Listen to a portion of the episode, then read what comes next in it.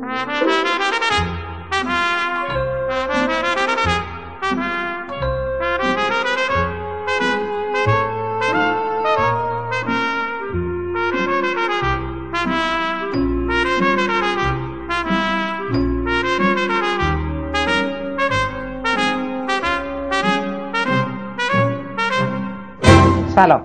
من حامد صرافی زاده هستم و خوشحالم که شما شنونده مجموعه پادکست های ابدیت روز هستید.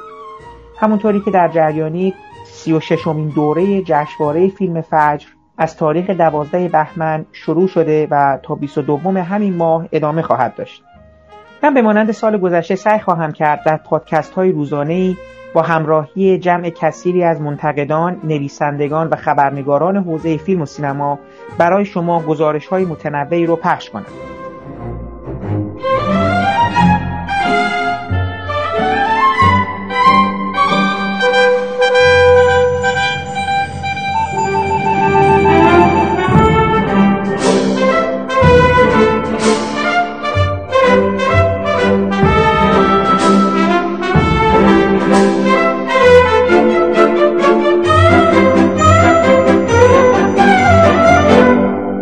آقای امیر حسین سیادت. امیر حسین عزیز خیلی ممنون که وقت گذاشتیم ما نکته خیلی بامزه این گفتگو این هستش که من قدمت دوستیم با تو اتفاقا به همین روزها برمیگرده. یعنی اگه شاید جشنواره فیلم فجر نبود ما همدیگر رو در صفهای سینما نمی‌دیدیم و امکان این آشنایی و دوستی و این الان فکر می‌کنم یه قدمتش به بیش از اگر برگردیم به زمان اکران گاوخونی و دختردایی گم شده و اینایی که همش ما تو صفحه همدیگه رو می‌دیدیم پس یه چیزی بالغ و 15 سال یا این نزدیک های همین دورانه که من با تو دوست هستم. خب من خیلی خوشحالم یعنی واقعا به لحاظ درونی خیلی مشعوفم که تو زمان جشنواره الان دارم باهات صحبت می‌کنم. با یه آدمی که همیشه ما سالها تو خود صفا بحث می‌کردیم حالا موضع و موقعیت هامون فرق کرده و می‌خوایم حالا یه خود صحبت های جدی تری بکنیم. البته اگه این جشنواره جدیتی بذاره. جشنواره رو چجوری می‌بینی؟ من اصلا دوست دارم در مورد جشنواره فیلم فجر امسال یا کلا حس تو به من بگی آقا این جشنواره باید برگزار بشه نشه. چون من تازگی از منتقدان می‌پرسم برگزار بکنیم انقدر همه شاکیان یا نکنیم بالاخره؟ عرض به خدمت شما که جشنواره فجر به طور کلی برای من خیلی خوشاینده. نه فقط برای من قاعدتا فکر کنم برای هر سینما دوست دیگه تو ایران خوشاینده. به حال این روزاییه که به کم در چیزی به جز سینما فکر می‌کنیم. بیشتر ساعت روزمون رو تو سینما میگذرونیم و تو فضای سینما دوستی. حتما خوشایندتره که فیلم هم خوب باشن. ولی خب خوبم نباشن باز این فضاست که دل پذیره خیلی از دوستامو توی دوران جشنواره فجر پیدا کردم. به بهانه سینما. و همچنان هم پیدا می‌کنن. زمانی که فیلم خیلی در دسترس نبود به سختی فیلم های مختلف تاریخ سینما رو ما پیدا می‌کردیم. چیزی به اسم دانلود وجود نداشت چیزی به اسم فایل حتی وجود نداشت دیویدی و بلوری در کار نبود. خیلی فیلم فجر فرصت خوبی بود برای فیلم خارجی دیدن. حالا امروز دیگه جدا شده بخش خارجی ولی اون زمان یک کارکرد خیلی موثر دیگهش همین بود که ما فیلم می‌دیدیم و یاد می‌گرفتیم. به هر حال خاطرات خوشی دارم از جشنواره فجر. وقتی بهش نزدیک میشیم حالا حالا روز خوشی دارم حس خوبی دارم. وقتی هم که داره تموم میشه دلتنگ میشم. خیلی طبیعی این حس و حال سال هاست که باقی مونده. حد می‌زنم کم و بیش این تجربه مشترکی باشه و حتی اونایی هم که معمولا در کلام خودشونو بیمیل و رغبت نسبت به فجر نشون میدن و مثلا با بیمیلی فیلم ها رو دنبال می‌کنن ولی بازم فکر نمی‌کنم. اونا هم لذت خودشونو می‌برن. و اینکه به حال میشه انتقاد کرد هم به فیلم ها هم به روند مثلا مدیریت هم به خیلی چیزا. ولی خب چرا باید بگیم نباشه جشنواره فجر؟ نه من شخصا خیلی هم خوشحالم که هست امیدوارم که باشه. اما این سالا با اون سالایی که من و شما با هم فیلم میدیم خیلی تفاوت داره. اولین تفاوت شد شرایط فیلم دیدن باشه. اون سالا هوا تمیزتر بود. انقدر آلوده نبود. می‌شد کنار خیابون ایستاد. در فضای باز و راجع به فیلم ها حرف زد. وقتی که توی صف بودیم و منتظر بودیم که فیلم ها شروع بشن هوا آلوده نبود انقدر ولی امروز همه پرهیز میدن که مثلا بعضی روزا اصلا از خیابون بریم بیرون. چه برسه که بریم ساعت ها مثلا تو فضای باز توی صف سینما بشینیم با هم گپ بزنیم. خیلی از این نظر تفاوت داره. به سینماهایی که به هر حال اون زمان ما می‌رفتیم مثل صحرا فلسطین عصر جدید سپیده از غذا مراکزی هستند که آلوده ترن به لحاظ هوا.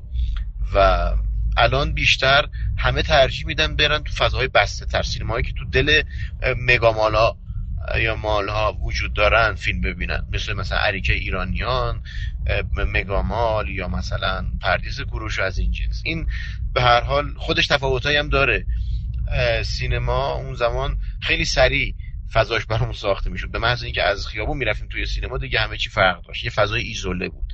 الان تا دم سالن وقتی که توی جایی مثل مثلا پردیس کوروش میری فیلم ببینی تا دم سالن یادت نمیره که دوربرت پر از فروشگاهه و پر از اغذیه فروشی و از این دست چیزای از این دست. از طرفی همین مگامال ها و مال ها و وفورشون خبر از زندگی دوربر ما دارن که متحول شده و به حال از یک جور توان اقتصادی داره خبر میده که تو سینما ما به ازاش میشه big production چیزی که ما پیشتر به اون شکل نداشتیم. اگه داشتیم چندان نمونه های موفق و قابل دفاعی ازشون در نمی آمد مثل مثلا فرض کن ملک سلیمان بود تجربه شکست خورده ای از اون جنس یا حتی مثلا دوئل.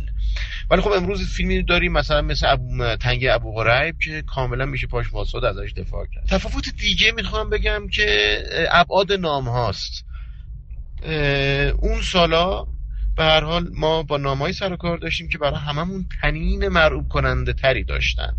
حالا شاید چون ما کم سن و سال تر بودیم و ولی خب یه دلیلش هم می‌شد گفت که اون نامها اعتبار خیلی زیادی رو طی سالها در واقع کسب کرده بودن. شاید اسمایی بودن که به موج نوی سینمای ایران شکل داده بودن و در مثلا تا همین 15 سال پیش کماکان فیلم می ساختن و همچنان فیلم های خوبی هم می ساختن یعنی آدم های پخته بودن.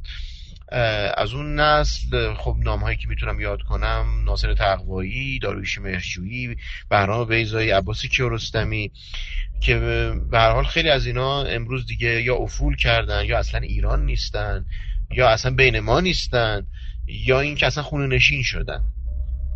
به حال این نام های بزرگ نتیجه یه مدیریت بودن فکر می‌کنم. نتیجه مدیریتی که داشت خوب کار می‌کرد. و اینها رو کنار هم فضای کار رو براشون فراهم کرده بود. مثلا توی فضایی مثل کانون پرورش فکری با هم همکار بودن کنار هم کار می‌کردن و در نهایت در یکی دو دهه بعد به اوج بلوغ و پختگیشون رسیدن. امروز تفاوت اینه که به هر حال موفقیت های تک هم که وجود داره نتیجه شاید مدیریت به اون شکل نیست بیشتر نتیجه استعداد فردی یا حادثه است یا به هر هایی هست که وجود داره. نمیشه خیلی به مدیریت نسبتش داد. و اینکه نتیجه همه اینا میشه اینکه در طول سال شما انتظار اتفاق خاصی خیلی نیستی. نمی‌کشی. انتظار رخداد خیلی بزرگی رو نمی‌کشی. فیلم های خیلی خوب حداقل روی کاغذ کنجکاوی برانگیز کمتر شدن و سطح توقع هم تا حد زیادی اومده پایین. ببین امیر من اینو شخصا می‌خوام ازت بپرسم چون اینو همه ماها تجربه کردیم. فرقی هم نمیکن تو جشنواره دیگه. چه جشنواره داخلی جهانی پشت سر هم فیلم دیدن. ببین این پشت سر هم فیلم دیدن واقعا خودت احساس می‌کنی که روی قضاوت نهایی تو در کیفیت پیدا کردن یه سری فیلم ها یا بی کیفیت شدنشون تاثیر داره و داشته و خواهد داشت یا نه؟ بعضا بعضی فیلم ها هستن که واقعا در مقایسه با فیلم های دیگه می‌زنن بیرون جلوی چشت. یعنی می‌زنن بیرون که ویژگی هاشون تفاوتشون حس و حالشون همون لحظه اول آشکار میشه که یه آدم کارگردان سازنده یک رویکرد متفاوتی رو در پیش گرفته و این متفاوت بودنش یا این این, این جلوه این جلوه که تو فیلم پیدا میشه به خاص شدنش اتفاقا در مقایسه است که پدید میاد. یعنی می‌خوام ازت بپرسم اگر بخوای مثبت و منفی این پشت سر هم دیدن فیلم ها رو بگی که یه چیزش قطعا خستگی و من شکی ندارم. می‌خوام ببینم به لحاظ شخصی خودت احساس کردی که قضاوت هات می‌تونه تحت تاثیر قرار بگیره واقعا؟ یا همین گفتگوها. اتفاقا گفتگوهای تو جشنواره خیلی مهمه. حرفایی که بچه ها کنار هم می‌زنن حتی بعضی وقتا تقابل جویی ها مخالفت خانی ها که من می‌دونم تو آدمی نیست که مخالفت خانی کنی. تو یکی از اونها هستی که واقعا روح صادقانه می‌ذاری کف دستت و میگی. صبر نمی‌کنی ببینی بقیه دارن چی میگن و اینا. جشنواره خوبی هم داره. اتفاقا صبر نمی‌کنی آدمو. بگه همون لحظه که از سالن میای بیرون با حرفتو بزنی دیگه. تاثیر داره. آره خیلی تاثیر داره.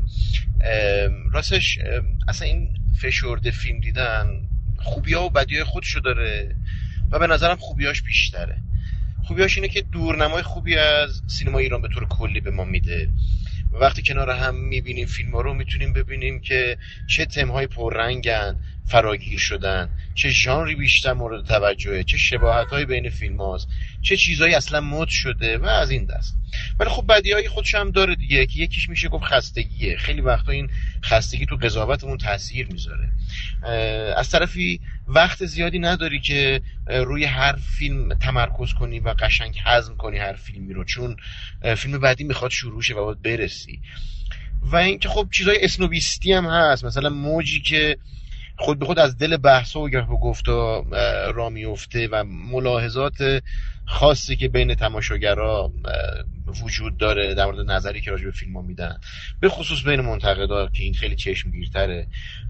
باعث میشه خیلی وقتا یه حجمه هایی ایجاد بشه یه جوی به وجود بیاد و خب اینا قدری روی کرده نقادانه رو می‌تونه تحت تاثیر قرار بده که خب خودت به خوبی همه رو گفتی. خب امیر جان من داشتم سیر نوشته های تو رو تعقیب می‌کردم توی فیسبوک. می‌دونم که امسال برخلاف سال نه که برخلاف دیگه هر سال به نظر میاد که تو با خود عهدی می‌کنی و بهش پایبند میمونی. یه سال عهد کردی که خاطرات تو بنویسی که خیلی خاطرات خیلی جذابی بود از سالهای دور جشن تو هم از بازیگرای اصلیش آره همیشه سر و کله من اونجا بودش. یه سال دیگه ای عهد می‌کنی اصلا ننویسی. یه سال دیگه عهد کردی. امسال احساس کردی که بعد یه چیزایی بنویسی. چون به نظر میومد که دوست داشتی یه یادداشتای کوتاهی بنویسی. من سیر نگاه تو رو که داشتم می‌کردم اتفاقا به جشنواره ایسال صادقانه بگم امیدوارتر شدم. در مقایسه با صحبت هایی که اول جشنواره با بعضی از بچه که فیلم ها رو می‌رفتن می‌دیدن پیدا کرده بودم. احساس کردم که نه آقا مثل که جشنواره انقدر که می‌گفتن بد و سفارشی و دولتی و اخته و هر کلمه که بود و استفاده کردن نیست واقعا. تو میگم دوباره به امیر حسین سیادت من اطمینان دارم. بعضا هم با هم اختلاف سلیقه داریم در مورد فیلم ها بعضا هم زیاد هم پیش اومده. ولی احساس می‌کنم قرض ورزی نداری. یعنی یه چیزایی اگه چشتو بگیره میگی اگه چیزایی هم پست بزنه پست زده. حالا دوست دارم اینو برای من بگی صحبت هایی که کردی کارا اینو کنار هم می‌ذاری. اگه بخوای یه چیز کلی از جشنواره ایران امسال بگی سی و شیشم بگی حس می‌کنی که اون واژه های دولتی و نمی‌دونم اخت و اینا درست بود نبود. خودت حس چیه؟ من می‌خوام ببینم امسال رو سفارشی می‌بینی نمی‌بینی؟ بقیه فیلم ها مگه میومدن بازم همین می‌شد. اصلا کلا کلا چی آقا؟ جشنواره 36 چطور برای تو؟ اولا خیلی ممنون بابت قضاوت مثبت درباره شیوه قضاوت کردن من. راستش باید بگم اصولا خیلی امیدی ندارم که جشنواره بخواد ناامیدم کنه. نه اینکه به طور کلی نسبت به سینما ایران ناامید باشم یا مثلا بدبین باشم ولی به نظرم وضعیت سینمای ایران و جشنواره فجرم به حال با باقی ابعاد زندگی اجتماعی فرهنگیمون هماهنگه. ما چیزای خیلی مهمتری تو زندگیمون هست که وضعیت مطلوبی ندارن مثلا چیزایی که عموما هم مهمتر از سینما. مثلا مثلا وضعیت هوا. هوایی که آلوده است. آسمونی که دیگه خیلی وقته که آبی نیست. وضعیت ترافیک وضعیت نمی‌دونم منابع آب دریاچه هایی که خوش میشن معماری شهریمون خیلی چیزهای دیگه. مطمئنا اینا تو معیشت و حیات ما تاثیرشون خیلی بیشتر از سینماست و اصلا خیلی مهمترن. اگه قرار چیزی بهتر بشه و بهبود پیدا کنه خب اینا قطعا اولویت دارن. وقتی اینا میلنگن چرا باید توقع داشته باشین سینمامون جشنوارهمون مثلا خیلی سرپا باشه؟ خب اونم میلنگه طبیعتا خیلی بیشتر از همه چی. خب فکر می‌کنم بعضی با طبقه بالا میرن سراغ جشنواره و بعد سرخورده میشن من اصولا توقعی ندارم به خاطر همینم اذیت نمیشم. روال هر سال همینه.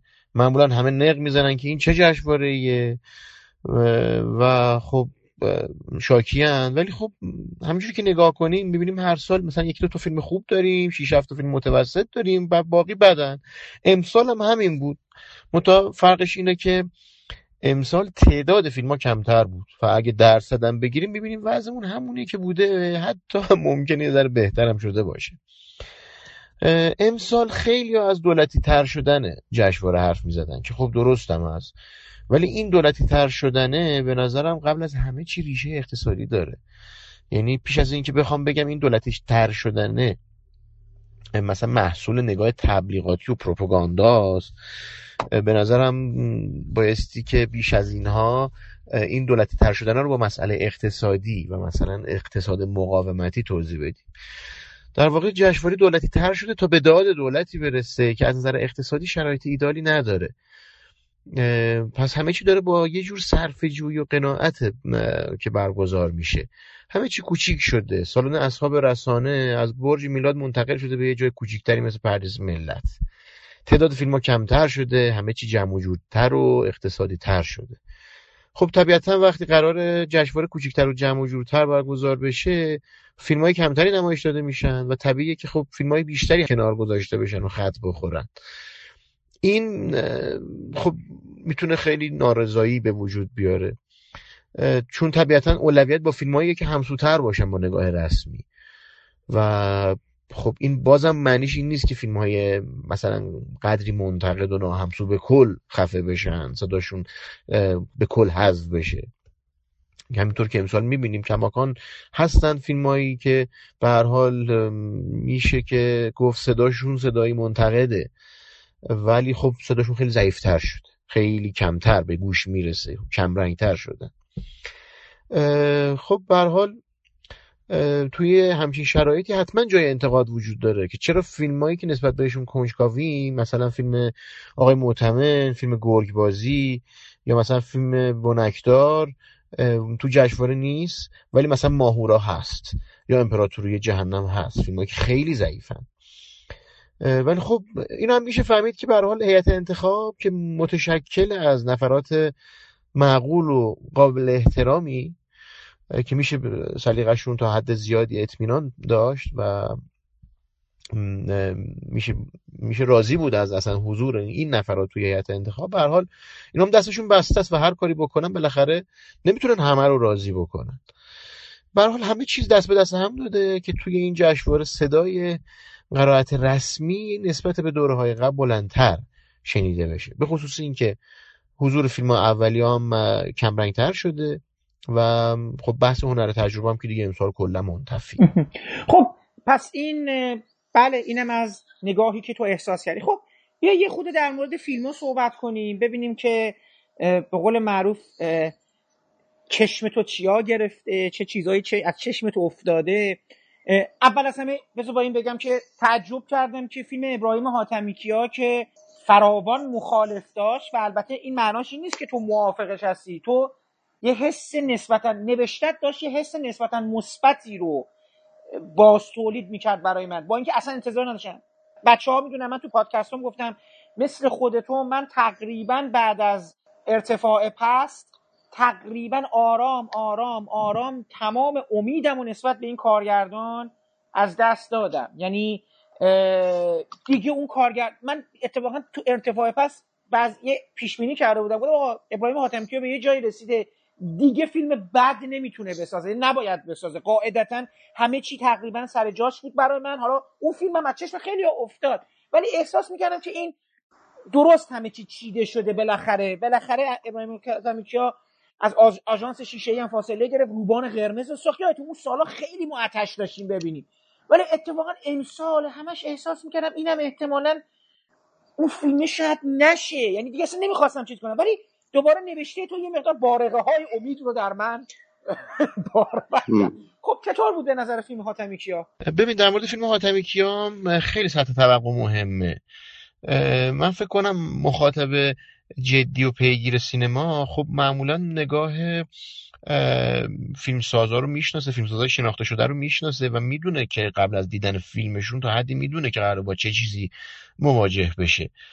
مثلا ما اگه بریم یه فیلمی از آقای کیمیایی ببینیم و بعد بیان بیرون اعتراض کنیم که چرا آدما این ریختیان یا چرا اینجوری حرف می‌زنن خب مشکل از ماست که انتظار داشتیم چیز دیگه ببینیم. ما ایم که اشتباه رفتیم. فکر کنم در مورد حاتمی کام تا حد زیادی اینه. وقتی کسی فیلمش رو انتخاب می‌کنه برای دیدن حتما از پیش باید این این انتظار رو داشته باشه که یه فیلم ایدئولوژیک قرار ببینه یه فیلمی داره می‌بینه که کلی شعار داره. حتما توی این فیلم آدمایی هستن که کلی جملات قصار به زبون میارن. حتما موسیقی پرسوز و گداز و مثلا slow motion و اینا فراوون هست تو فیلم. خب اگه با این شناخت بریم خیلی دیگه این چیزا قرار نیست که تو ذوقمون بزنه. در واقع پیشون رو از قبل به تن مالیدیم. و خب من خودم هم چنین انتظاری میرم. بنابراین اگر مثلا شخصیت فیلم قبل از اینکه به استقبال مرگ بره به مثلا اون یکی یک شخصیت یه لبخندی می‌زنه برام خیلی عجیب و دور از انتظار نیست. هرچند خوشم نیاد از همچین چیزی. خب به حال حالا می‌خوام اینو بگم که وقتی که پی تماشای یک فیلمی که می‌دونی از پیش مطمئنا جزء فیلم های محبوبت نخواهد بود رو به تم میمالی دست کم احتمالا می‌تونی به خودت کمک کنی که از چیزهاییش شاید خوشت بیاد. شاید مثلا چیزهایی هم توش پیدا کنی که مثلا خوشایند باشه. یه فیلم مثل بادیگارد اصلا به من راه نمی‌داد که از هیچ چیزش لذت ببرم. ولی به وقت شام راه میده تا حدی. به نظرم خب فیلم خط داستانی پرفراز و فرودی داره که می‌تونه هیجان ایجاد کنه. صحنه اکشن خوبی داره. اکشن های پر از ریزکاری داره که به نظرم در استفاده از ابزار به خصوص این ریزکاری ها خیلی خودشون نشون میدن. هرچند فکر می‌کنم روایت روایت هر چقدر کم رنگ تر میشه و اکشن پررنگ تر فیلم موفق تره و اصلا توفیق فیلم در اینه که از کلام و روایت داره جدا میشه. کم و بیش و تکیه می‌کنه به اکشن. و بیش از اینکه بخواد فیلم پیامداری باشه می‌خواد فیلم تماشایی باشه. و به نظرم این حسنشه. به نظرم از نظر اجرایی تو قیاس با چ برنده است. و هرچند تو اکشنش هم چیزهای زیادی داره که تو ذوق بزنه. مثلا تو همین اکشن صحنه اکشن مثلا صحنه کله قطع شدن که انگار بعد از اون صحنه هلیکوپتر چ حاتمی‌کیا خوشش اومده که ازش مدام استفاده کنه توی این فیلم سه چهار دفعه استفاده میشه سه چهار تا کله قطع میشه. ولی به طور کلی به نظرم جزئیات صحنه های اکشن و جنگی رو نمیشه دست کم گرفت و ازشون رد شد. و اینجا خب به نظر مسئله که راجع بهش صحبت کردیم خیلی تعیین کننده است. یعنی همون جو غالب. به حال حاتمی کیا یه زمانی بین مخاطبای جدیتر و حتی بین تماشاگران روشنفکرتر اصحاب رسانه و منتقدان محبوب تر بود. فیلماش راحت تر مورد پذیرش قرار می‌گیره. توی این سالها فارغ از حالا افول کیفی کارش رفتار و گفتارش هم خیلی خوشایند مخاطب خاص به خصوص مطلوب نگاه روشنفکری نبوده. شاید چون به رغم امکاناتی که همیشه در اختیار داشته همچنان طلبکار بوده. همیشه با لحن تنامیزی در مورد چهرهایی مثلا مثل فرهادی که چهرهای محبوبی هن به هر حال حرف زده و رو اعصاب خیلی ها رفته. اینا خودش جوی می‌سازه که باعث میشه بیشتر تماشاگرها به خودشون اصلا اجازه ندن و رغبت نکنن که هیچ جوره با هیچ چیز سینماش و هیچ چیز فیلمش راه بیان و همراه بشه. اینم که تو گفتی هم این نکته اشاره کرده بودی که ولی آدما وقتی حرف می‌زنن همچنان رو اعصابم درسته؟ آدمای به وقت شام هرچی بیشتر حرف می‌زنن بیشتر تیپ میشن بیشتر میرن سمت تیپ. شاید همچین ویژگی توی آژانس شیشه ای که احتمالا موفق ترین فیلم حاتمی کیاز به این شدت نبود کم تر بود. ایرج کریمی تو نقد خیلی عالی که در راجع به آژانس شیشه ای نوشته توضیح داده که حاج کاظم هم میشه تیپ دید و هم شخصیت. و به هر دو را میده و در نتیجه فیلم دو پهلوه و یه جورایی از قطعیت تن می‌زنه. این حسنشه. به وقت شام خب فاقده همچین دو پهلوییه و اینکه به هر حال میشه گفت خب عقب میسته نسبت به فیلمی مثل آژانس بارها. ولی خب یه چیزی هم که خیلی راجع به شخصیت های فیلم میگن مخصوصا راجع به داعش که میگن همه کاریکاتورن. خب من اینو زیاد موافقش نیستم راستش چون خب به حال داعش چجوری قرار تصور بشه که هیولا نباشه؟ داعش یا به حال تو واقعیت هم کاملا شبیه بدمنای سینمان و از فیلمایی که می ساختن و دادن بیرون میشه اینو دید که اصلا خودشون هم اصرار دارن که شبیه حیوله مثلا اسلشر مووی باشن شبیه بدمنا باشن. به حال داعش سر می‌بره. و خشونتش خیلی افراطی و اقراق و وحشتناکه. چطوری می‌تونیم تصویرش کنیم که مثلا اون تصویر اقراق شده یا کاریکاتور نباشه؟ حالا من می‌خوام با تو یه خود یه بازی روانی بکنم. به چه مفهوم؟ به اینکه از تو یه فیلم که یه خود مثبته و دوره برم تو یه فیلمی که یه خود منفیه یا خیلی منفیه برا تو اینا. لاتاری چطور بود قربان؟ شنیدم که فکر کنم لاتاری تنها فیلمیه که بحث روشنفکری و غیر روشنفکری ندارن هر کی که یه ذره یه چیزایی تو ذهنش میگذره کلا این فیلمو نمی‌تونه تحمل کنه. درسته؟ تک و توک چیزای مثبتی من دیدم و خب نمیشه گفت مطلقا فیلم مردود شد از طرف منتقدا چون مثلا آقای مثلا کسیلیان رو من دیدم از وجوهی از فیلم تعریف کرد یا مثلا پرویز جاهد همینطور. و تک و توک چیزای دیگه هم دیدم که مثلا خب با فیلم همراهی هایی هم بود. ولی خب آره قالب نگاه ها منفی بود و خب به نظرم دلیلش هم مشخصه فیلم. خب فیلم قابل دفاعی نیست واقعا از هیچ جنبه ای اصلا جایی برای دفاع نمی‌ذاره. من نمی‌دونم چی بگم. حالا گفتنی ها رو بیشتر گفتن و دیگه تکرار مکرراته ولی من فقط می‌تونم از حس حالم بگم بعد از تماشای فیلم. که راستش به نظرم اون ناسیونالیزم زرد فیلم و عرب ستیزیش بیشتر از هر چیز باعث شد از تماشاش خجالت بکشم. و اینکه حرف فیلم بیش از این که حالا مثلا فیلم فارسی باشه یا هر چی پیش پا افتاده باشه اینو به نظرم زشته. یعنی یه جور زشت که دلت می‌خواد گوشه چشم همه رو بگیری که نتونن ببینن و یه جورایی آبرود به عنوان ایرانی نره.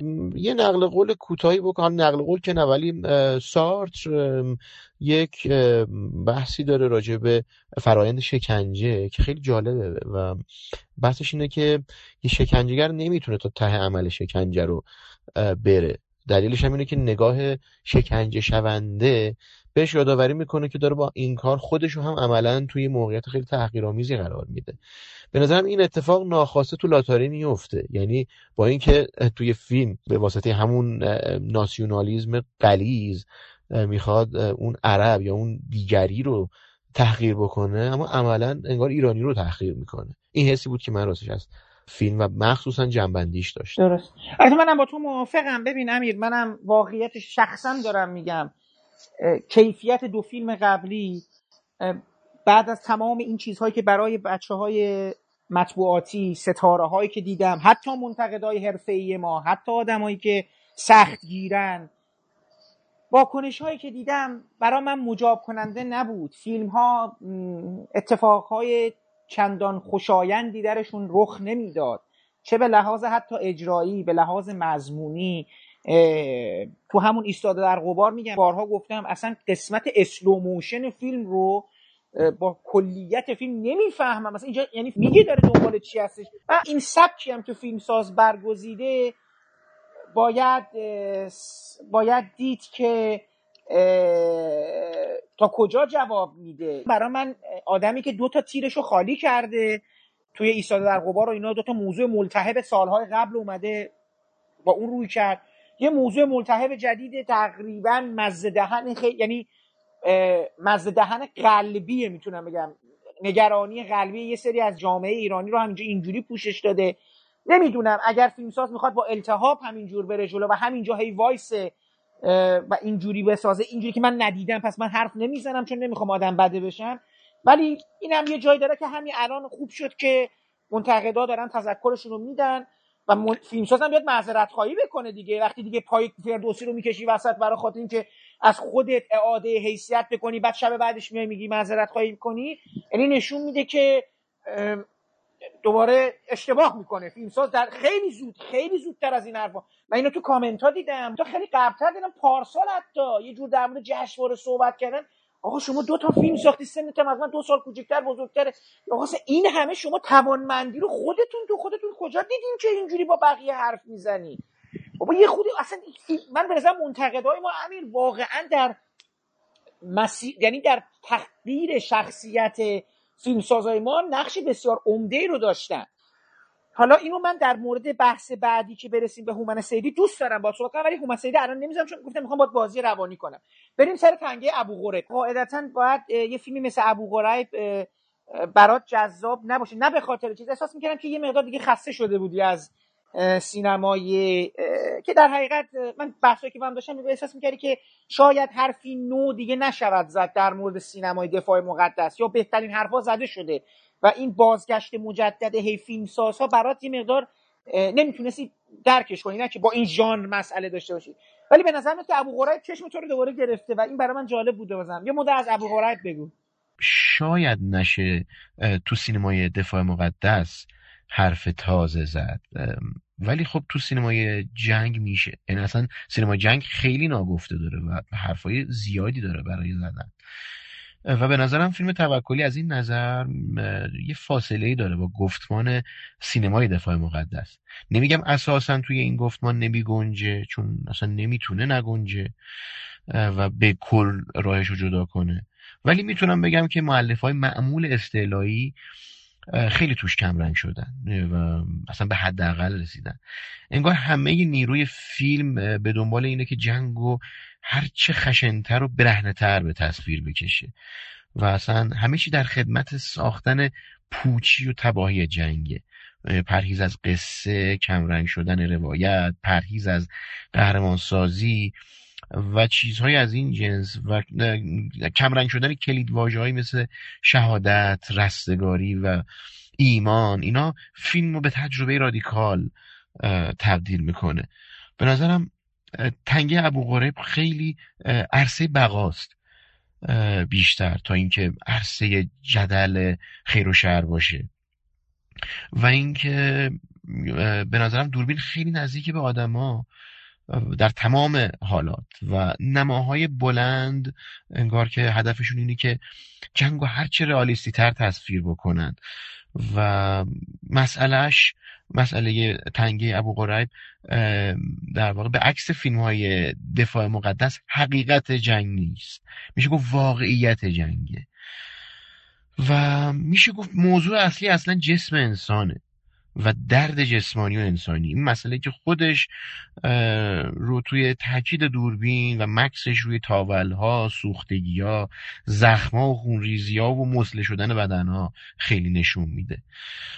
و این جسمانی بودن خودش اصلا یه چالشه برای concept شهادت که اصلا از تعالی یافتن جسم در پی مرگ میگه و شهادتی که جسم از خاک پس جدا می‌کنه و به عرش آسمون پرواز میده.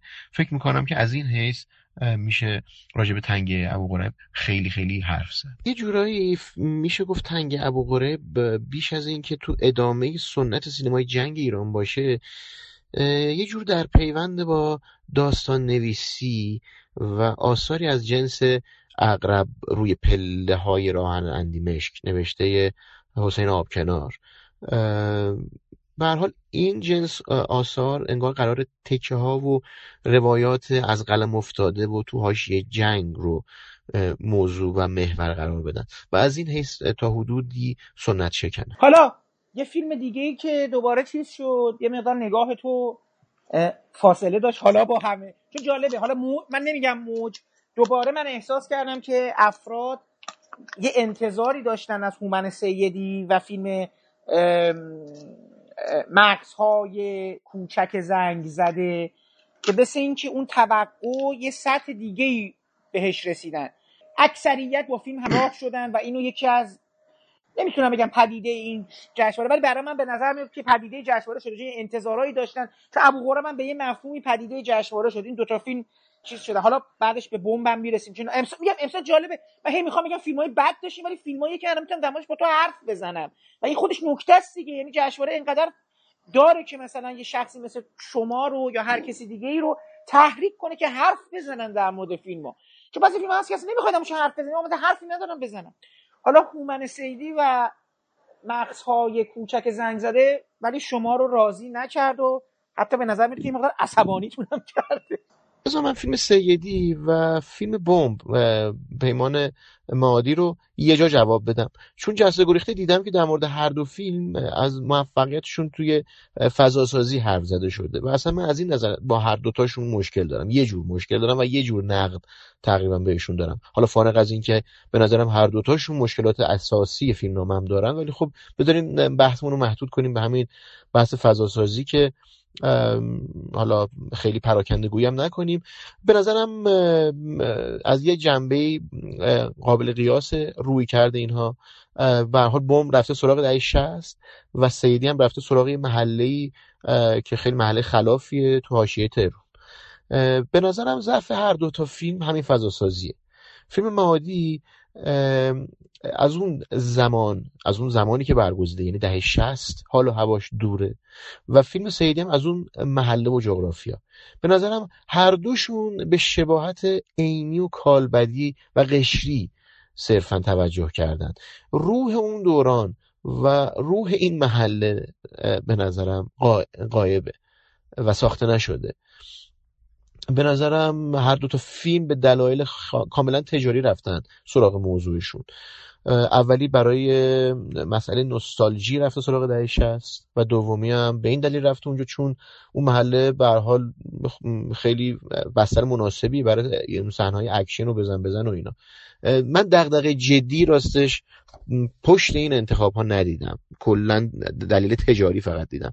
به نظرم بوم یک عاشقانه خب به حال خیلی سراغ عناصر اشیاء دهه 60 رفته کنار هم. سراغ مثلا سعی کرده اون مدارس رو بسازه اون خیابونا رو بسازه اون ماشینا رو آورده و سر و شکل آدما رو دهه 60 کرده موسیقی بیجیز رو آورده. ولی خب فضا رو انگار نتونسته بسازه. بیشتر متاثر از مثلا نهنگ انبر و توفیق تجاری اون فیلم. برای همین رفته سراغ دهه 60 حالا اینکه این دهه چرا باید مثلا جذاب باشه؟ دهه خیلی به هر حال وحشتناک هم از نظر شرایط اجتماعی و سیاسی و هر چیز دیگه ای حالا چرا باید جذاب باشه؟ خب دلیلش اینه که به نظرم تماشاگر بالقوه این فیلم بخش زیادیش دهه 60 یعنی تماشاگری که الان امروز 25 سال تا مثلا 40 سال داره کودکی و نوجوانیش رو تو اون دوران گذرونده. براش خاطر انگیزه. تو همین مدرسه ها درس خونده. ولی فکر می‌کنم واقعا دغدغه خاصی رو نداره پیمان موادی. هیچ دلیل من خیلی نمی‌فهمم که اصلا چرا رفته سراغ دهش هست آیا چه حرفی داره راجع به اون دوره؟ آیا مکالمه انتقادی داره با اون دوران؟ مثلا با دوران جنگ. آیا می‌خواد مثلا تو آینه دهه 60 امروز رو ببینه؟ آیا مثلا تکه از دست رفته و ناگفته رو داره که می‌خواد بگه؟ می‌خواد چیزی رو بازسازی کنه؟ به نظرم هیچ چیز خاصی نداره و فیلم عملا فیلم خیلی خالیه.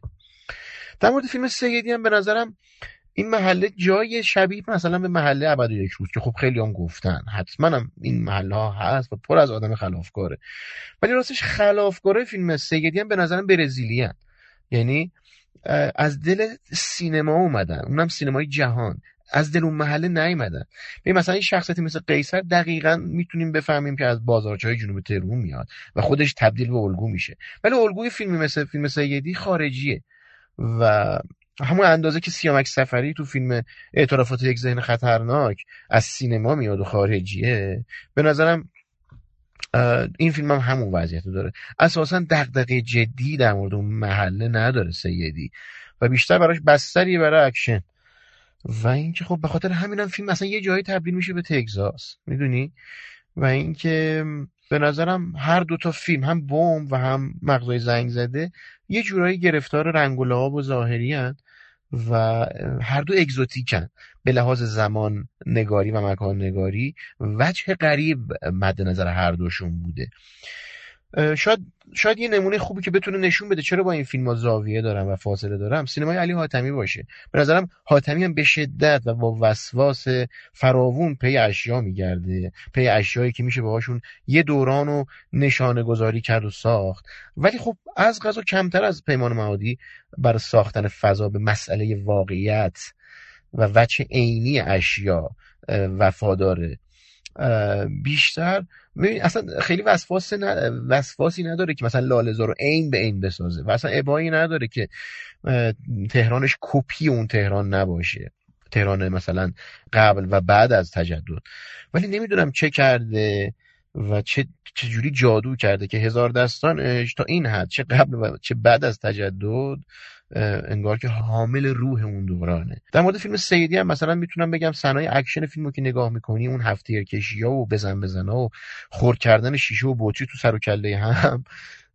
من همش یاد فیلم های فیلمی مثل شهر خدا میفتم همینجور ریتم اکشن هم ریتم فیلم هم برای من یادآور اون جنس سینماست.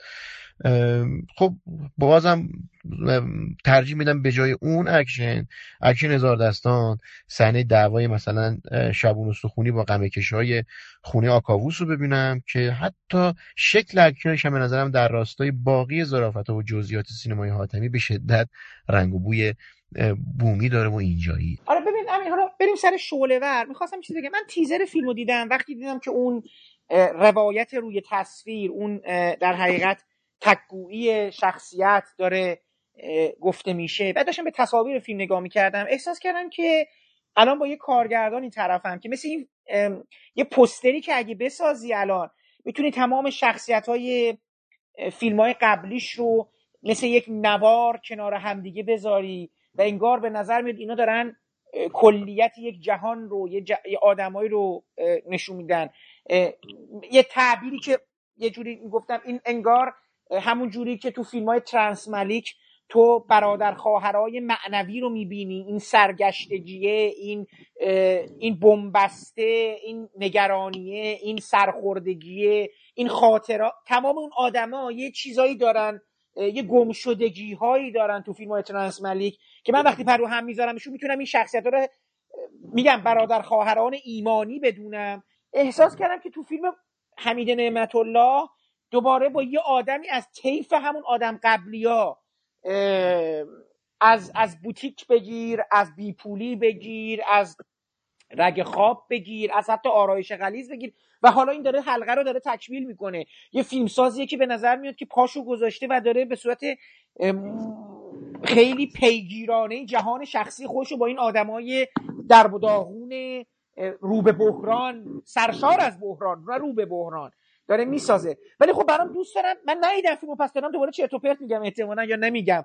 ولی دوست دارم بدونم که فیلم شعله چی بودش که اینقدر تو رو تکون داد؟ نه آقا درست میگی. یه خط و ربط خیلی محکمی وجود داره بین این آدمای نعمت الله حالا به حال شاید با بارسترین وجه این آدمایی اینه که همشون به جز حامد بهداد آرایش قلیز بازندن.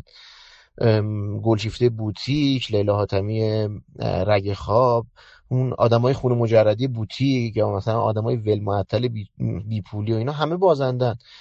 توی شعله ورم نعمت الله دست رو شخصیتی می‌ذاره که تا جایی که یادم میاد سینما ایران تا حالا نرفته سراغش یا دست کم تا این حد زیر ضربی نبردتش یعنی یعنی آدم عقده ای آدمی که گرفتار عقده حقارته. البته حالا شخصیت گلشیفته بوتیک هم کاملا همچین شخصیتیه. اونم عقده حقارت داره. ولی آدم شعلهور یه وجه ویرانگر و خطرناک هم داره که این وجه ویرانگر وصلش می‌کنه به حامد بهداد آرایش غلیظ مثلا نزدیکش می‌کنه. یه جور خرمرد رنده و این حقارتش می‌تونه ازش یه آدم یه حیولا بسازه. حیولایی که خیلی عجیبه که به شدت هم سمپاتیکه در این حال.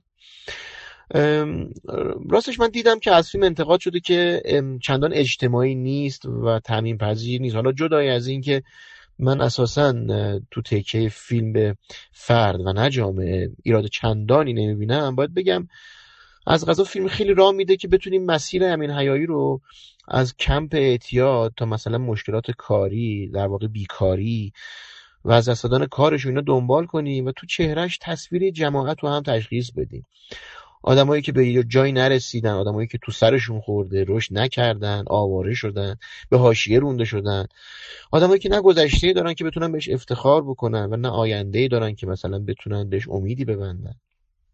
و خب پرسوناژ شعله‌ور یکی از همیناست آدمیه که هر موفقیت و موقعیت برجسته حسادتش رو برمیانگیزه.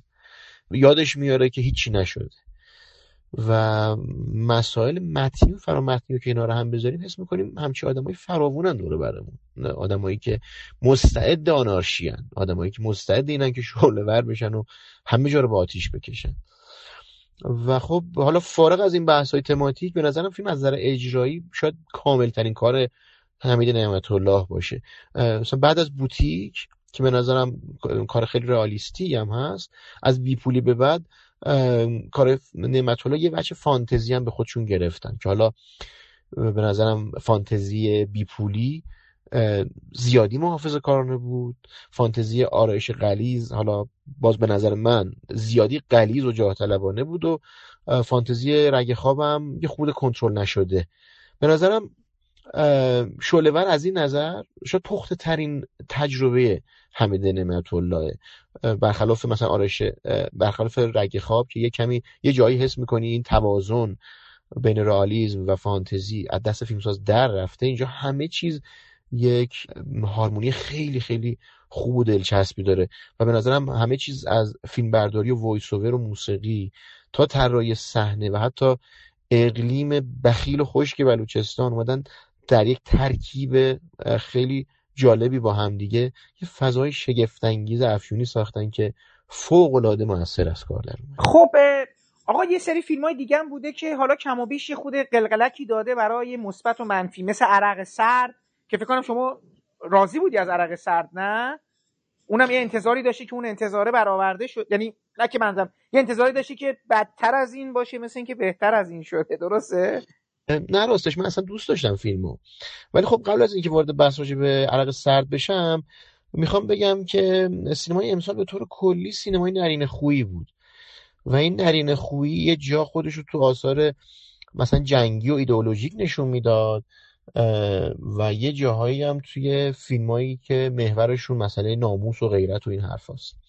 بین کل فیلمایی که دیدم دو تا فیلم مقابل این جنس سینما ایستادن. و خیلی هم مشخص و آشکار. که یکیش عرق سرده و یکیش هم جاده قدیم منیژه حکمت. هر دوشون کاملا زنونه و ضد گفتمان مرد سالار. حالا به نظرم اولی فیلم موفقیه و خب دومی متاسفانه اونجوری که باید نشده. من از دومی شروع می‌کنم فیلم منیژه حکمت که به نظرم خب موضوعش کاملا راه داده که با فروشنده از فرهادی قیاس بشه و خب طبیعتا تو همچین قیاسی خیلی شانسی نداره و خب کنار گذاشته میشه. ولی خب به نظرم فیلم خیلی آمدانه اصلا می‌خواد به یه مسیر دیگه ای بره. و خب حالا با داستان می‌دونی من حالا خیلی خلاصه. یعنی خیلی بدونی که بخوام تا ته مسیر رو لو بدم بگم که به حال یه تعرضی اتفاق افتاده که خب اون تعرض از یه طرف بازیگر اصلی فیلم یعنی محتاب کرامتی انکار می‌کنه و اصلا تمایلی نداره که پیشو بگیره. ولی خب از طرف دیگه پدر شوهرش که یه آدم غیرتی و سنتیه می‌خواد تتوش رو در بیاره و بره پیدا کنه ببینه کار کی بوده. و به هر حال بره انتقام بگیره. یه جورایی. ولی خب فیلم برخلاف فیلم فرهادی دنبال مسیر این پدر شوهر نمیره. نمیره سمت کاراگاه بازی. و انگار که مایل واجه مثلا مثل غیرت و ناموس و چیزایی از این قبیل هی کمرنگ کنه. تا به خلوت زن و بالا پایین شدنش از نظر روانی در نتیجه مثلا همچی رخدادی تمرکز کنه و اصلا مسائلی مثل حریم یا تعرض یا چیزهایی رو از, این قبیل رو توی سطح دیگه بدل به مسئله بکنه. خب حالا متاسفانه فیلم تو پرداختش مشکل داره نتونسته این موقعیت به نظرم بلغ و جذاب و خوب بپرورونه. و توی اون روان زنانه بعد از آسیبی که دیده عمیق بشه. ولی خب به حال آشکارا فیلمی متعلق به گفتمان ناهمسو با جریان کلی فیلم های امسال. و البته خب توش یه اشارات گنگ و نابسنده هم داره مسائل سیاسی که خب قابل تشخیصه ولی کم اثرتر از اونه که بشه جدی گرفته شو خب خیلی هم زود فراموش میشه. ولی خب عرق سرد حکایت دیگه ایه که اولا باید بگم فیلمساز یعنی سهیل بیرقی رو خیلی تیز هوش دیدم. به خصوص تو نشست پرسش و پاسخ به سوالا خیلی هوشمندانه جواب می‌داد و خب حالا یه جایی هم خیلی هوشمندانه جواب نمی‌داد. آدم جوونی خوشتیپ میشه بهش امیدوار بود. و خب فیلم میگم که ساخته عجیب زنونه است و به نظرم به معنای دقیق کلمه فیلم فمینیستیه. از معدود آثار فمینیستیه که میشه گفت مطلقا شعاری نیست. ذره اقراق نداره. خیلی کنترل شده و خیشتن داره و چند مسیر به مشکلات زنان می‌پردازه. و خب داستانش هم که لابد می‌دونی راجع به فوتبالیست زنه که به خاطر خواست شوهرش ممنوع خروج شده و نمی‌تونه به مسابقه خیلی مهمی برسونه خودشو. داستان خب برگرفته از واقعیت و اصلا دیدم که خیلی انتقادشونه که فیلم چیز زیادی به این واقعیت و مثلا خبرها و رسانه و اینا چیزی اضافه نمی‌کنه. ولی خب به نظرم منصفانه نیست چون فیلم به خاطر درام خیلی پرنکته و ظریفش تونسته که موقعیت زن رو توی یک شبکه پیچیده ای از مناسبات قانونی و انسانی مدام بغرنجتر بکنه. و نشون بده که حتی وقتی تبصرهای قانونی راه و باز بذارن که قانونو بتونیم دور بزنیم ولی خب یه چیزای دیگه هستن که اونا رو دیگه نمیشه دور زد و اونا مسائل انسانی هن. مثل حسادت مثل رقابت مثل شرارت و زیرابزنی لابی کردن و چیزای از این دست که خب فراتر از قانون می‌تونه آدم رو زمینگیر بکنه و به خصوص اگر این آدم زن باشه و زن ایرانی باشه به حال به نظرم عرق سرد توی عرق سرد اون نرینه خویی که صحبت شد کردیم و گفتیم که یه جاهایی تو مناسبات غیرت و ناموس و یه جاهایی هم تو مناسبات ایدئولوژیک بروز پیدا می‌کنه کاملا عیانه و از قضا این دو مسیر رو به هم گره می‌زنه. چون برها پرسوناژ اصلی پرسوناژ اصلی مرد آدمیه که مجری صدا و سیماست که خب دلش نمی‌خواد زنش از جایی به بعد پیشرفت کنه و معروف بشه و نامش سر زبون ها بیفته و این حرفا.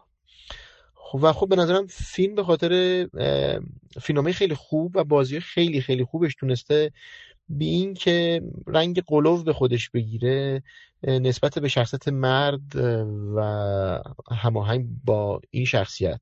قانون مرد سالارانه یه دافعی ایجاد کنه و از طرفی هم از طرف دیگه در مقابل ما رو به شدت همدل کنه با پرسوناژ زنش یعنی باران کوسری. حالا نمی‌دونم که دوست یعنی دوست دارم دوست داشتم ازت مثلا در مورد مصادره و دو تا فیلم دیگه هم که دیدی صحبت کنم. به نظر تو فیلمایی که امسال دیدی بازیگری و فیلمنامه.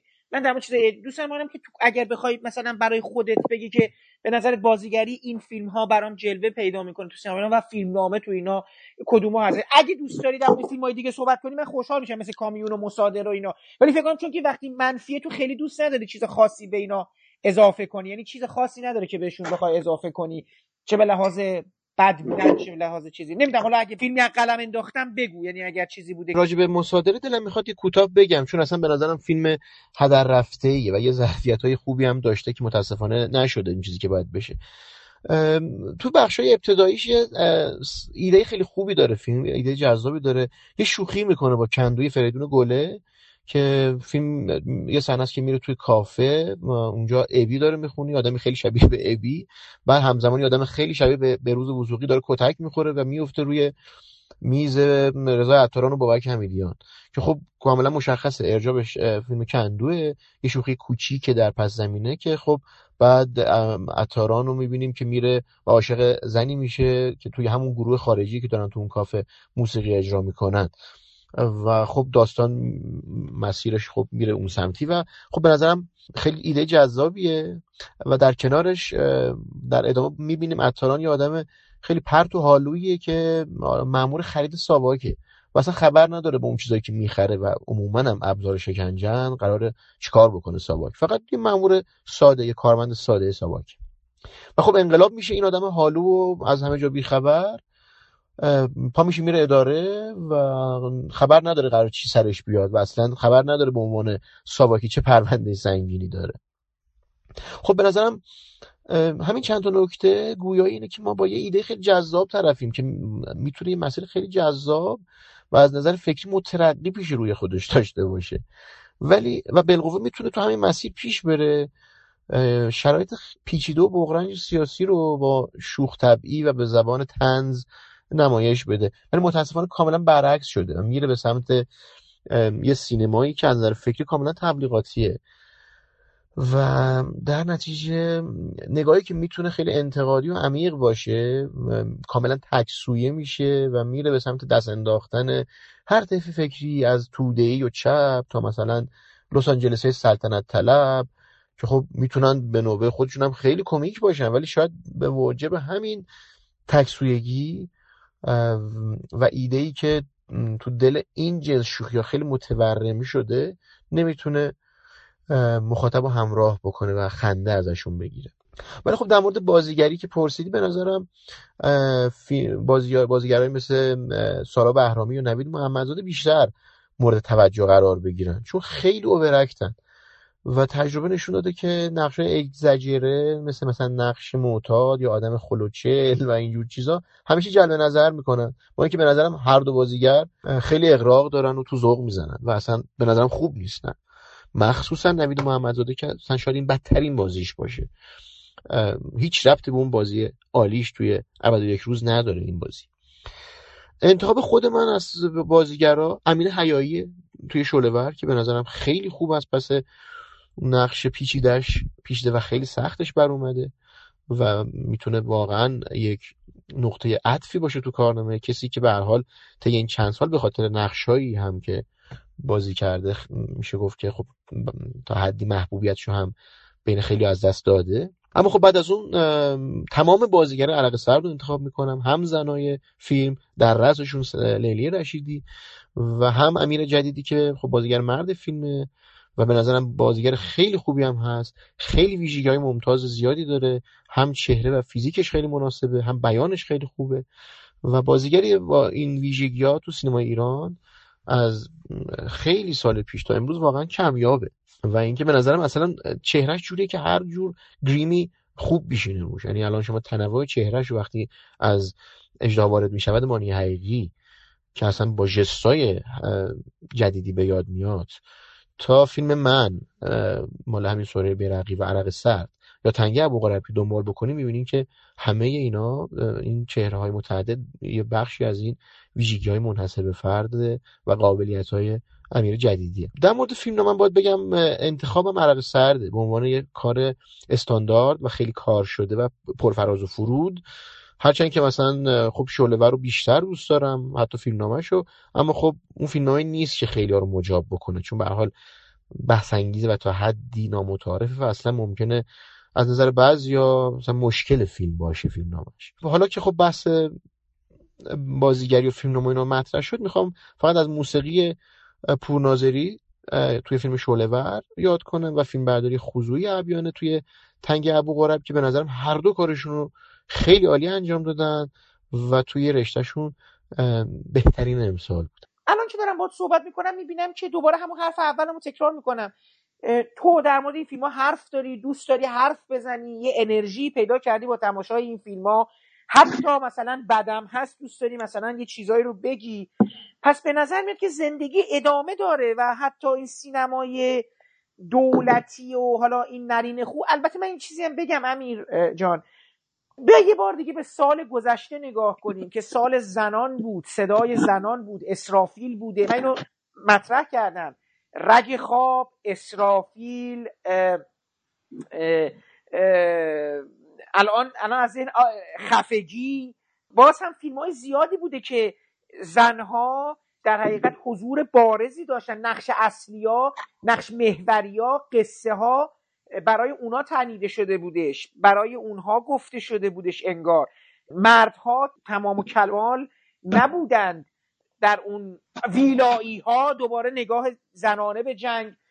میگم احساس می‌کنم که کلا این نگاه هم فراگیرتر هم شده. یه خود برگردیم به سالهای دوباره سال قبل مثلا لاک قرمز و وارونگی و من اینا که دارم میگم هی دارم نگاه می‌کنم می‌بینم ناهید و این زنها هی حضور مؤثرتری دارن به لحاظ جلوه به لحاظ نقش تاثیرگذار عاملی یه جور سررشته امور رو به دست گرفتن تغییر دادن تکان خوردن تو چشم بودن به عهده گرفتن. شاید امسال هم من برای همین پرسیدم که آیا مثلا امسال هم مثلا حتی بمبم مثل این که لیلا حاتمی نقش برجسته ای داره. که ببین من فقط اینو دوست دارم شاید بشنوم که به نظر میاد که این فیلم ها که اکثرا فیلم های جریان اصلی هستن امسال انتخاب شدن. من الان دارم میشنوم تصویر چندان هم تکراری نیست. یه تصویر متنوعی ما داریم می‌بینیم. شاید سینما ایران ب... یعنی ببین می‌خوام بگم من ته دلم اولش که این گفتگوها رو شروع کردم خیلی ناامید بودم. ولی در طول این مسیر که دارم الان با شما صحبت می‌کنم می‌بینم خود فیلمسازا هم از اون تکراره دارن یواش یواش فاصله می‌گیرن. به نظر میاد که ما الان تصویرهای متکثری داریم. هم صدای می‌خوام تایید کنم صحبت شما رو هم صدایی داریم از جاده قدیم و عرق سرد صداهایی داریم از جنس شعلهور. اینا کمن کم فروغن. حالا اینا رو بذار در کنار هنر و تجربه که اتفاقا اونجا شاید صداهای بازم متنوعتر و متفاوتتری رو بشنویم. فیلم هایی که بیرونم وایسادن همینطور ولی به نظر میاد که یک سره فقط دیگه در مورد مسائب یا داد و فریاد نداریم. تصویری از یک جامعه. درسته؟ خیلی درست. متوجه نمیشم. مگه قبلا اینجوری بوده؟ مگه نه من احساس می‌کردم یه جو قالبی از این سینمای اجتماعی که هی به زبونش می پیروان اسخر فرهادی پیروان کسانی دیگه. یه جور موجی که را افتاد. خب ما الان داریم در این سالها می‌بینیم از مجموعه فیلم هایی که به تأثیر از روابط آدم ها داشته شکل می‌گرفت. اصلا که اصلا امسال چهار تا فیلم رفتن فیلم جنگی ساختن برای خود من جالبه که فیلمساز کاملا گذاشتن کنار اون تکرار مکررات رو در مورد پیوندهای زناشویی در مورد خیانت درباره برای جالبه فقط یا معنادارم نه می‌خوام بپرس امین من دارم از بیرون به جالبیش نگاه می‌کنم. آیا معنای خاصی داره؟ اینو تو باید به من جواب بدی وقتی فیلم ها رو دیدی. والا خب به نظرم شرایط امروز ایران حالا چه از نظر داخلی و چه خارجی تفاوت زیادی داره با چند سال پیش. ما با یه نگاه کلی و یه مرور سرسری هم می‌تونیم تشخیص بدیم که یه تمایی دارن به حال تکرار میشن. از طرفی مسئله جماعت حاشیه نشین رو داریم با یه جور خشم تلمبار شده و نیروی ویرانگرشون که خب مثلا توی شعله ور خودشون نشون میده یا مثلا توی آدمای مغزهای زنگ زده که از حاشیه ترا میان سمت ولنجک تا مثلا یه زهر از بچه ولنجک شمال شهر بگیرن یا مثلا زن معتاد فیلم دارکوب که از ته شهر اومده و از مثلا دل یه خونه های درب داغونی مثل اون جنس خونه هایی که تو فیلم های محمد کارت می‌بینیم که میاد شمال شهر سراغ یکی از مدیرای شهروند تا حقش ازش طلب کنه این یه ور ماجراست از طرف دیگه هم فیلم های جنگی هن. فیلم از جنس امپراتوری جهنم یا کامیون یا به وقت شام که توشون بحث داعش مطرحه یا مثلا فیلم های مثل بمب یک عاشقانه و تنگی ابو قریب که مسئله جنگ توشون مطرحه و یادآوری میشه. به حال به نظرم این یادآوری مکرر جنگ تو فیلم های امسال حالا چه با هدف نمایش سویه ویرانگر جنگ باشه و چه به هدف نمایش قدرت نظامی بیش از اینکه جالب باشه بر من به شکل ترسناکی معنادار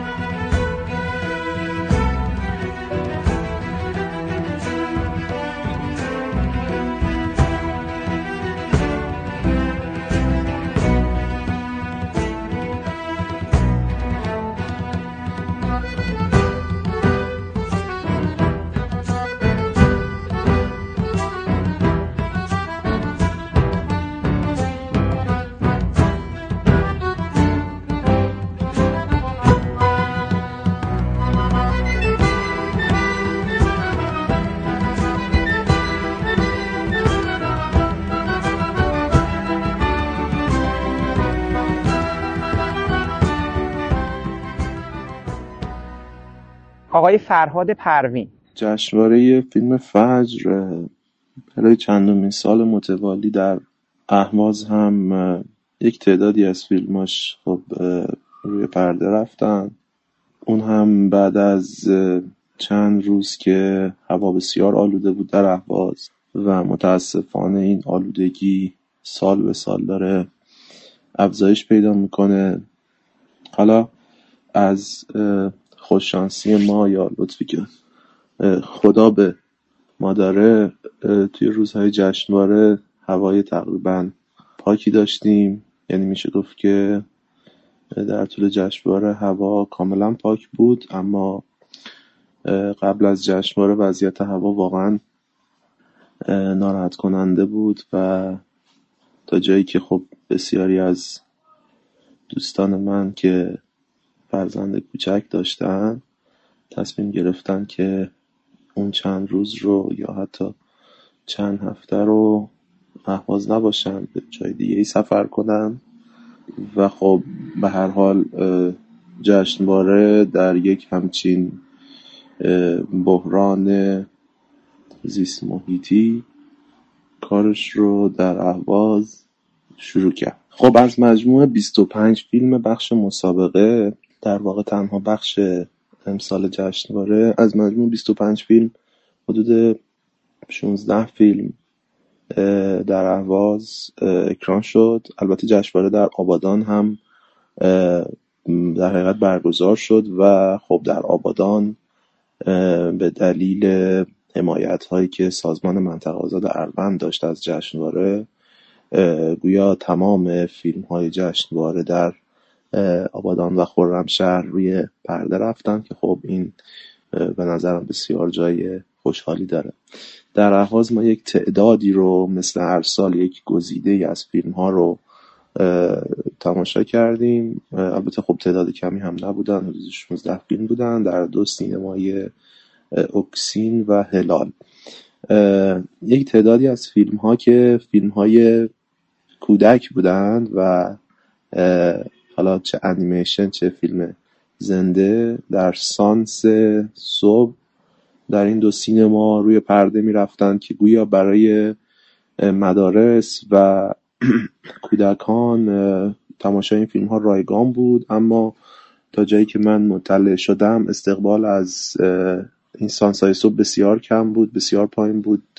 تا جایی که بعضی روزها اصلا سینما هیچ تماشاچی نداشت در اون سانس و خب اصلا فیلم متاسفانه روی پرده نرفت که خب این خودش هم می‌تونه جای پرسش داشته باشه که چطور یک رایزنی ساده با مدارس با آموزش و پرورش انجام نشد و بچه ها از تماشای این فیلم ها محروم شدن. خب اولین فیلمی که من در جشنواره دیدم فیلم خجالت نکش آقای رضا مقصودی هست که ایشون رو قبلا با فیلمنامه های آثاری مثل لیلی با من است همیشه پای یک زن در میان است و من سالوادور نیستم می‌شناسیم. خجالت نکش نخستین تجربه کارگردانی آقای مقصودیه که خب خودشون هم روی نگارش فیلمنامه کار رو بر عهده داشتن. به نظرم فیلم پتانسیل خوبی برای تبدیل شدن به کمدی موفق رو داره. اما خب پتانسیلی هستش که در فیلم با دم دستترین ایده ها و دم دستترین اجراها کاملا به هدر میره. می‌تونه یک کمدی موقعیت یعنی می‌تونست یک کمدی موقعیت بسیار جذاب باشه. اما خب این اتفاق براش نمیفته آقای مقصودی در واقع شوخی های هوشمندانه هم با تغییر سیاست های نظام در حوزه کنترل جمعیت می‌کنه که خب نشون میده که همچنان رگه های از اون کمدی های در واقع جسورانش رو در خودش داره. اما فیلم خجالت نکش. به نظر من موقعیت در حقیقت هدر رفته ای هست و خب به جز چند صحنه که به لطف بازی آقای احمد مهرانفر صحنه های بامزه عذاب در میان به نظرم فیلم چندان فیلم موفقی نیست. فیلم بعدی که من تماشا کردم فیلم خانم منیژه حکمت فیلم جاده قدیم بود. داستان یک خانومی که شب در حقیقت سال نو ربوده میشه و مورد تجاوز قرار می‌گیره. داستان درباره انکار این اتفاق از سوی زن و تلاش اطرافیان برای اینکه زن رو وادار کنن به شکایت به طرح شکایت هست. خب موضوع موضوع بسیار حساسیت برانگیزیه اما به نظرم فیلم نتونسته خیلی ارتباط مخاطب رو با کارکتر اصلی یعنی زنی که بهش تجاوز صورت گرفته که نقشش رو خانم کرامتی بازی می‌کنه برقرار کنه. کاراکتر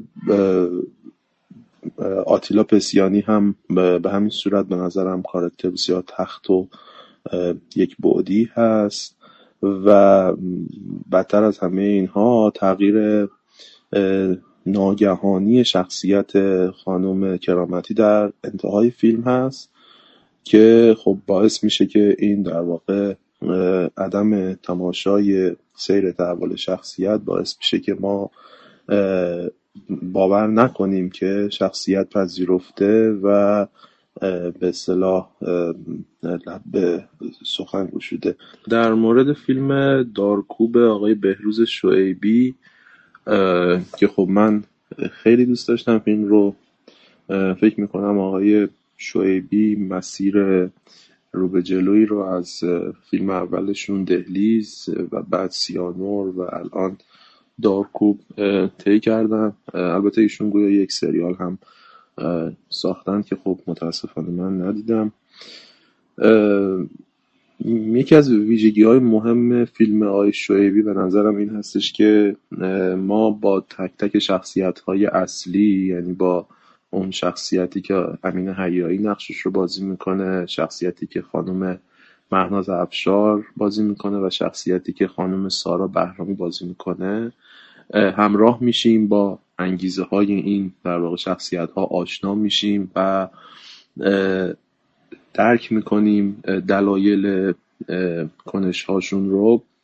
ما در ابتدا به نظرمون می‌رسه که امین حیایی و مهناز افشار که خب در داستان یک زوجی هستند و یک فرزند کوچکی دارن به نظر می‌رسه که خب سویه مثبت ماجرا اینها هستند و اون خانم مزاحم که حالا بعدا معلوم میشه که مادر اون دختر بچه هست به نظر می‌رسه که در حقیقت آرامش حاکم بر زندگی این خانواده کوچک رو قصد داره برهم بزنه. ولی خب هرچی که جلوتر میریم کم کم هم شخصیت مرد رو یعنی امین حیایی رو مقصر می‌دونیم. هم اینکه حق رو تا حدی به خانم بهرامی میدیم. من متاسفانه اسم شخصیت ها خاطرم نیست.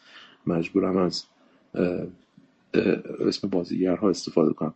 بازی البته بسیار درخشانی هم داره خانم بهرامی و من پیش بینیم این هستش که یعنی امیدوارم اینطور باشه که لاقل یک جایزه ای در مقام نقش مکمل زن از جشنواره دریافت بکنه. فیلم پایان بندی به نظرم بسیار امید بخشی هم داره و با اینکه فیلم بسیار تلخ و ناراحت کننده هست اما با در واقع پایانش یک راه حلی برای این بحران ارائه میده. راه حلی که از دل داستان بیرون اومده و کاملا برای تماشاچی باورپذیر میشه. خب از بین فیلم هایی که من تا الان دیدم فیلم بمب ساخته آقای پیمان معادی رو بیشتر از همه دوست داشتم. عنوان فیلم هست در واقع بمب یک عاشقانه که دومین فیلم آقای معادی هست. ما آقای معادی رو بیشتر به عنوان بازیگر و قبل از اون به عنوان فیلم نام نویس میشناختیم اما به نظرم با این دو فیلم که ساخته تا الان نشون میده که می‌تونه یکی از فیلمسازای مهم سینمای ما بشه. فیلم داستان عاشقانه در دل موشکباران تهران در ماهای پایانی جنگ و کارگردان تونسته درامش رو به نظرم به خوبی از تقابلی که بین فضای ایدئولوژی زده سالهای دهه شست و بعد از انقلاب با زندگی روزمره و عادی آدمایی که می‌خوان عاشق بشن موسیقی گوش بدن و در ابراز عشقشون ناتوانند ایجاد کنه.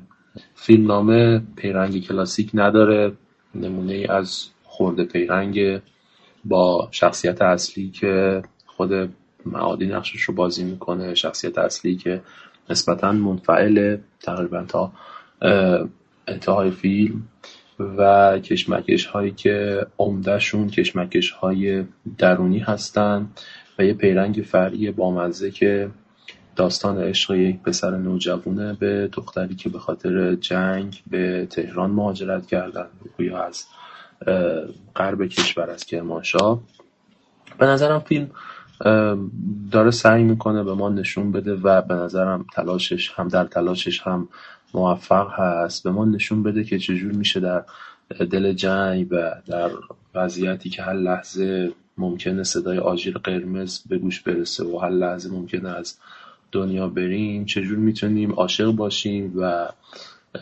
به نظرم دعوتی به زندگی در دل جنگ و در دل در واقع موشک باران و در دل دنیای یعنی جامعه ایدئولوژی زده ای که ما نمونهش یعنی مصداق این جامعه رو می‌تونیم در فضای اون مدرسه ببینیم که پیمان معادی در اون مدرسه در حقیقت کار می‌کنه و شوخی هایی که در واقع اتفاق میفته با نقش آفرینی سیامک انصاری می‌تونه حتی اون فضای ایدئولوژی زده دهه شست رو هم تا حد زیادی به چالش بکشه. در انتهای صحبتام نکته که دوست دارم عرض کنم درباره استقبال فوق العاده خوب مردم در اهواز از فیلم های جشنواره بود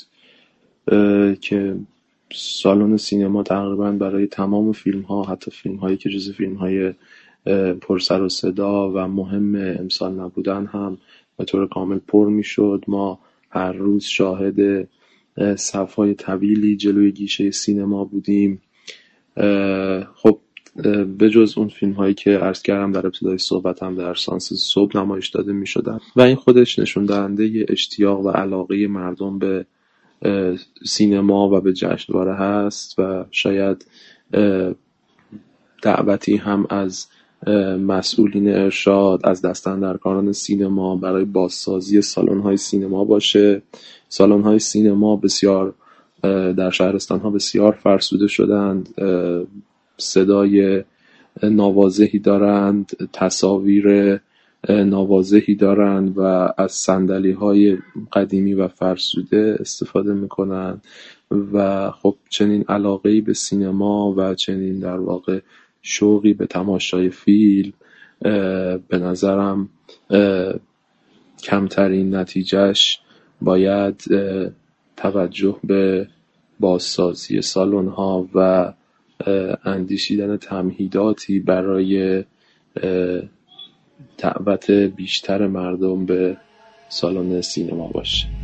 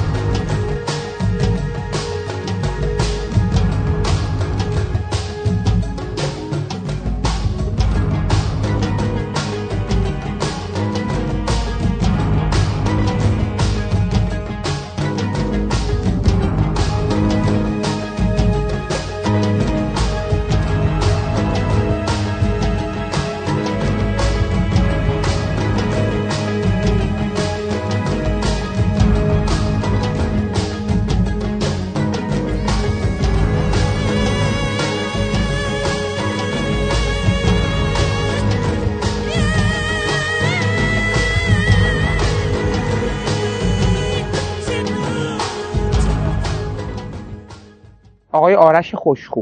مشکل فیلم تنگه ابوقریب اینه که بین یک فیلم ملی میهنی و یک فیلم ضد جنگ سرگردان موند. فیلم کارگردانی خیلی خوبی داره در بیشتر سکانس ها حرکات دوربین بیانگرایی داره موسیقی بسیار خوبی داره بازیاش هم در حد استاندارد سینما ایرانه.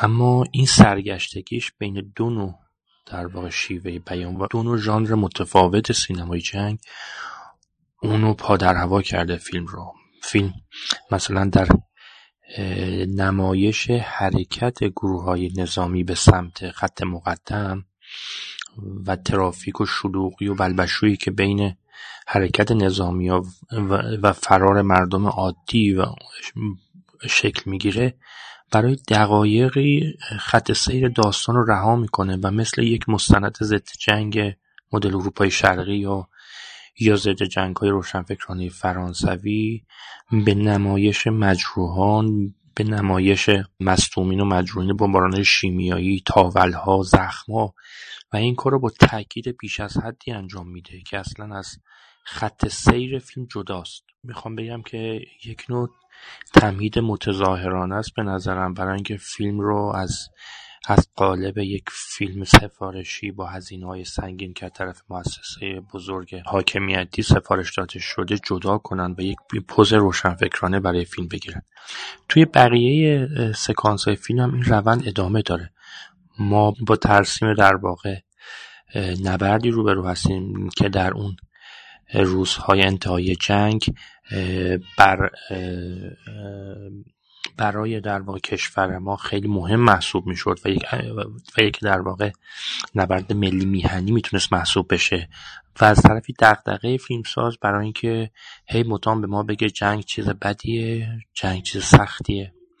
و, و باز هم ما در طول جنگ مدام با نمایش مجروحان و اجساد و اجسای قطع شده و از این برنامه روبرو هستیم در واقع ما با یک میکسی از نجات سرباز رایان با فیلم های ضد جنگ مدل اروپای شرقی روبرویم. حالا این جدا از این مسئله نکته مهمتر اینه که فیلم در نمایش جنگ نمایش خود نبرد به نظرم ناتوانه.